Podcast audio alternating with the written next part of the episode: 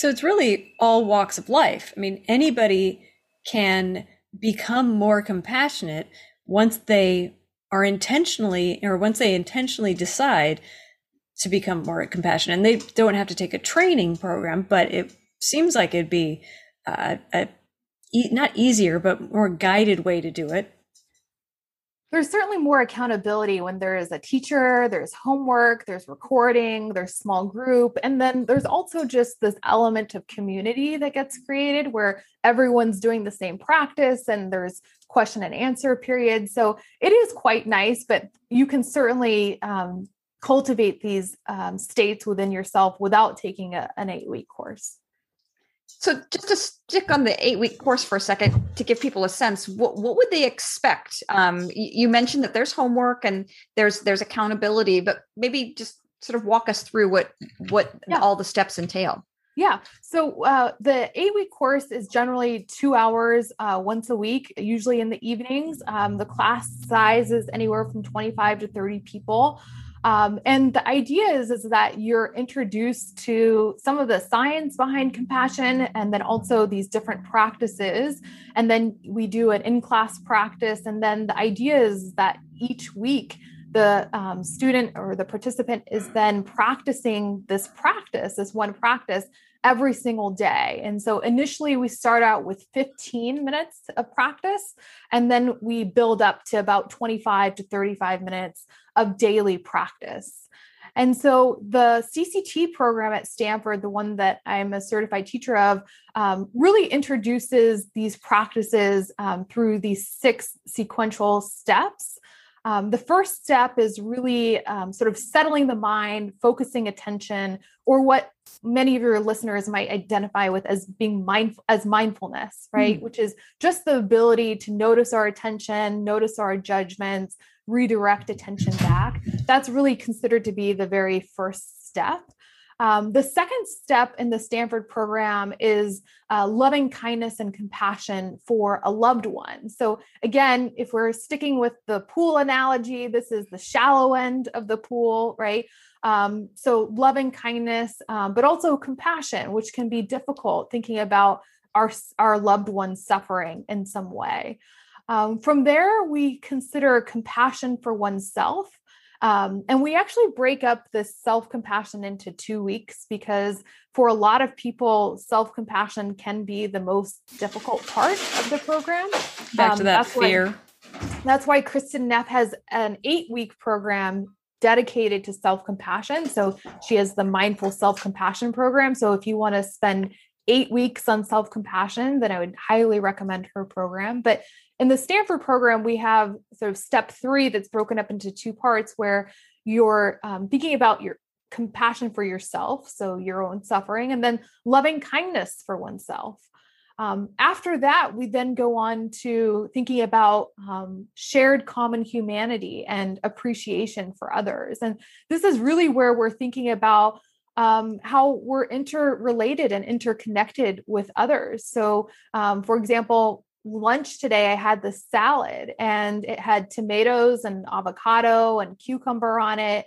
And i could pause for a moment and think about all of the people who were involved in creating the salad for me. So the person who planted the tomato or picked the tomato or packaged it and really sort of thinking that those people also wish to be happy and free from suffering um, from there, we introduce a step around compassion for others. And we're expanding our compassion to include strangers, so people whom we've never met or we do not know by name, as well as uh, what we call difficult people. So, this is the deep end of the pool where it's a little bit cold, dark, and scary, right? Um, but these are the people who can be challenging for us in terms of our, our compassion. And then um, we go to the sort of sixth and final step, which is uh, called active compassion practice or Tonglen. So this is sort of taking and giving, so breathing in and breathing out. Um, sort of cool air in and sort of this bright white light out. Um, it's a uh, Tibetan practice. And again, you know, this program this program was designed by Thupten Jinpa, so um, it's heavily influenced from the Tibetan tradition. But it's important to note that uh, at Stanford and at Google and at the Haas School of Business, you know, we teach this class in a way that um, is really sort of uh, secular in nature so that it's not we don't really talk about buddhism or religion or or anything like that. So it can be quite accessible from my experience to people with with different backgrounds. And so ultimately the idea is that these six practices or these six steps are um, sort of combining into one practice and it's sort of this daily integrated practice that we hope that after the eight weeks that people are then continuing the practice. And it sounds like being that these are are highly organized uh, steps that these have to happen in in sequence um, that they need to be performed to develop uh, compassion over time. Is that right so I I tell my students to think of this like a tasting menu at a fancy restaurant where you're giving you're getting a brief preview of a bunch of different uh, dishes in this case practices and then after the 8 weeks you can dive deeper in any sequence that you wish into into the practice. I, I, do think it is a nice sort of logical progression of practices. There's nothing particularly magical or special about this sequence. So that you know there have been times where the order has been different than the order that it is now that i mentioned but um, generally sort of starting with settling the mind and then as i mentioned starting in the shallow end of the pool and, and loving kindness and compassion for a loved one is a good way to start. And for many people, even the settling of the mind, so step one is very, very difficult. So I, I don't mean to minimize that by any means by saying it's the shallow end of the pool. Um, you know, you can still feel fear in the shallow end of the pool. It's an important step though, and, and it does set you up for success later on. Yes. And, you know, I think what's most important is to keep in mind that you are uh, you need to actually do the practices. So using our gym analogy it's it's not sufficient just to you know wear gym clothes or to even go to the gym and to look around at the you know treadmill or the weights but you actually have to be willing to engage in these practices. And what we find from our research is that there appears to be this dose response whereby the amount of formal guided meditation practice so as i mentioned um, you come to class once a week for two hours, but then you're expected to listen to the uh, guided audio recordings every single day. And that ranges from, you know, 15 minutes up to um, 35 minutes per day. And so we see this dose response whereby the people who are consistent with their practice, who are listening to their audio recordings, actually experience the greatest benefits. Um, so they have reduction in worrying, reduction in emotional suppression, reduction in mind wandering, and, a bunch of positive outcomes. And so it's not enough just to be this passive participant. As far as I know, it doesn't work through osmosis. Um, but you actually darn it, you, yeah, you actually have to do these practices. And so um, you can't just go to the class, you know, once a week or work out with the trainer once a week. You really have to be willing uh, the rest of the week to engage in the work to strengthen your muscle around compassion. Oh, once again, it's all about the repeated effort. what advice would you give someone who wasn't necessarily ready to commit to the kind of course that you are describing? um, but but was curious just to sort of see whether some of these practices might be beneficial um, to them. I can think of some people in my life who wouldn't want to sign up for eight weeks, but I might be able to convince to try a couple of things. Yeah, I, I definitely understand that eight weeks can feel like a big commitment. And um, you know these days there are a lot of uh, short meditations available online uh, as well as apps to support meditation practice so headspace or insight timer and so you can go onto those apps and just try out some different meditation practices and see how it fits for you um, i found it really interesting recently there are even some fitness programs that are providing uh, meditation resources so peloton for example if you go onto their app they have a meditation section, and you can do a five minute meditation, you can do a 30 minute med- meditation. Similarly, Apple Fitness also has um, this meditation option now. So people are literally bringing meditation to the gym. They picked up on this analogy. And uh, again, as I mentioned, um, if you're interested, you can start out with a practice as short as five minutes and then go from there. So um, that's what I would recommend. And another thing I w- would recommend is just thinking about some of the informal practices. So there's the formal practice that's sort of the sitting meditation practice, and that's oftentimes what people think about. Um, but just as important uh, is the informal practice, or sometimes we refer to this as the off the cushion practice.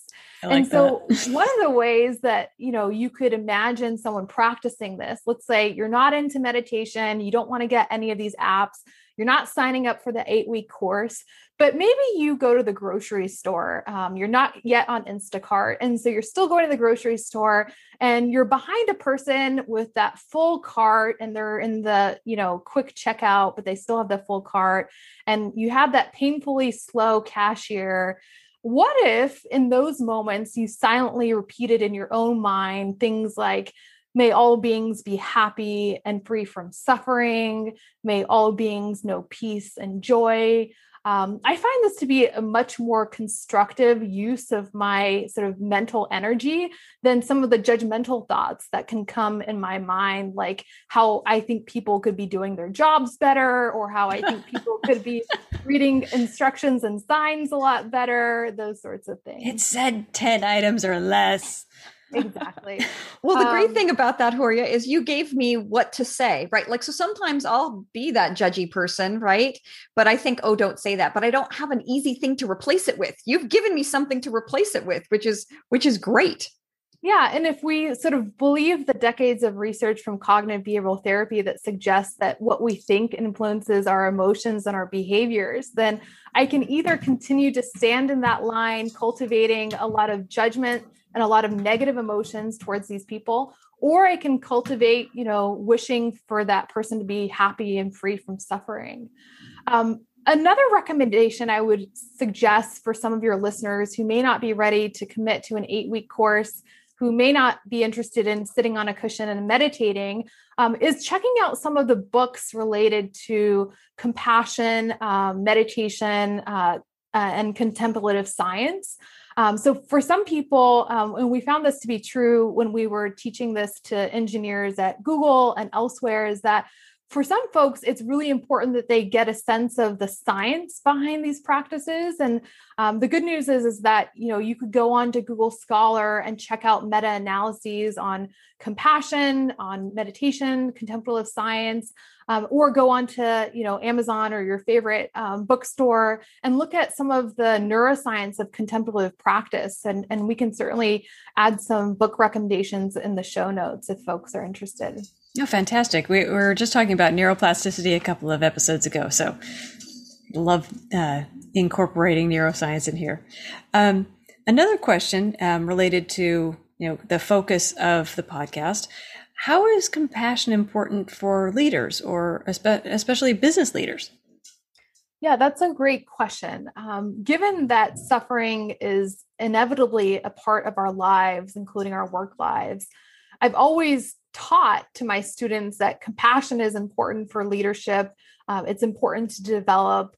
And then a few years ago, some big time Silicon Valley CEOs started talking about compassion, and I was really delighted. So, people like Jeff Weiner, the former CEO of LinkedIn, brought in this um, notion of compassionate leadership to the forefront um, for people at LinkedIn. And, you know, in business, we have to make a lot of difficult decisions. Um, our work is by definition interpersonal. So, anytime that you're dealing with other people, whether it's colleagues, uh, customers, clients, um, cross functional counterparts, there's some sort of distress or suffering that exists. And we can either ignore that and avoid it, um, pretend like it's not there, or we can choose to acknowledge it. And again, I'm not a betting woman, but I'm willing to bet that your listeners would say that if they're willing to do that, that they can be more effective in their jobs, they can be more effective in their interpersonal relationships um, in working with others in their team. So there's a lot to gain here, um, and I don't think that there's much to lose. And you've been an instructor and a researcher in this area. What are some changes specifically that you've seen um, for business leaders who develop c- compassion? Yeah, so I really think that it impacts every single aspect of a person's life. So it really changes the way that you see the world. So, as I mentioned, uh, if I stop and pause and I look at my salad, right, or if I stop and pause when I'm in that long line at the grocery store, it truly changes the way that I see people, the way that I interact with people. Uh, we know from research that there are spillover spillover effects for employees. It's not that you can just segment your work life from your home life and, and vice versa. And and I think particularly you know, due to the COVID 19 pandemic, we are now recognizing how interrelated we are, right? So, what occurs in another country certainly has an impact on me here in Northern California. Definitely. And that there's really little to no divide between our well being at work and our well being at home. And so, I think we're only going to see an increased interest in developing compassionate leaders. Um, as I mentioned, Jeff Weiner, um, the former CEO at LinkedIn, has been a big advocate of compassionate leadership and bringing compassion into the workplace. And so on LinkedIn Learning, for example, you can even take a short course on this. And other organizations have also implemented similar programs around increasing emotional intelligence. And a component of that does include compassion, um, does include recognizing suffering in others.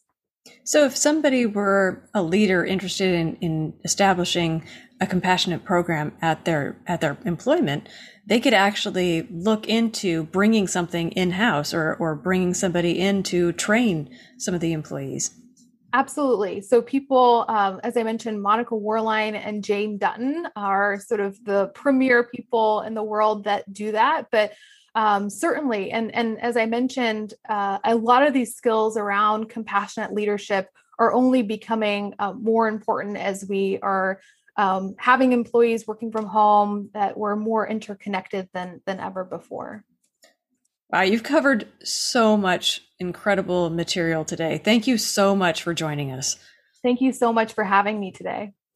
Thank you all for listening. We hope to see you in the next episode of the, the Mac, Mac and Willa show. show.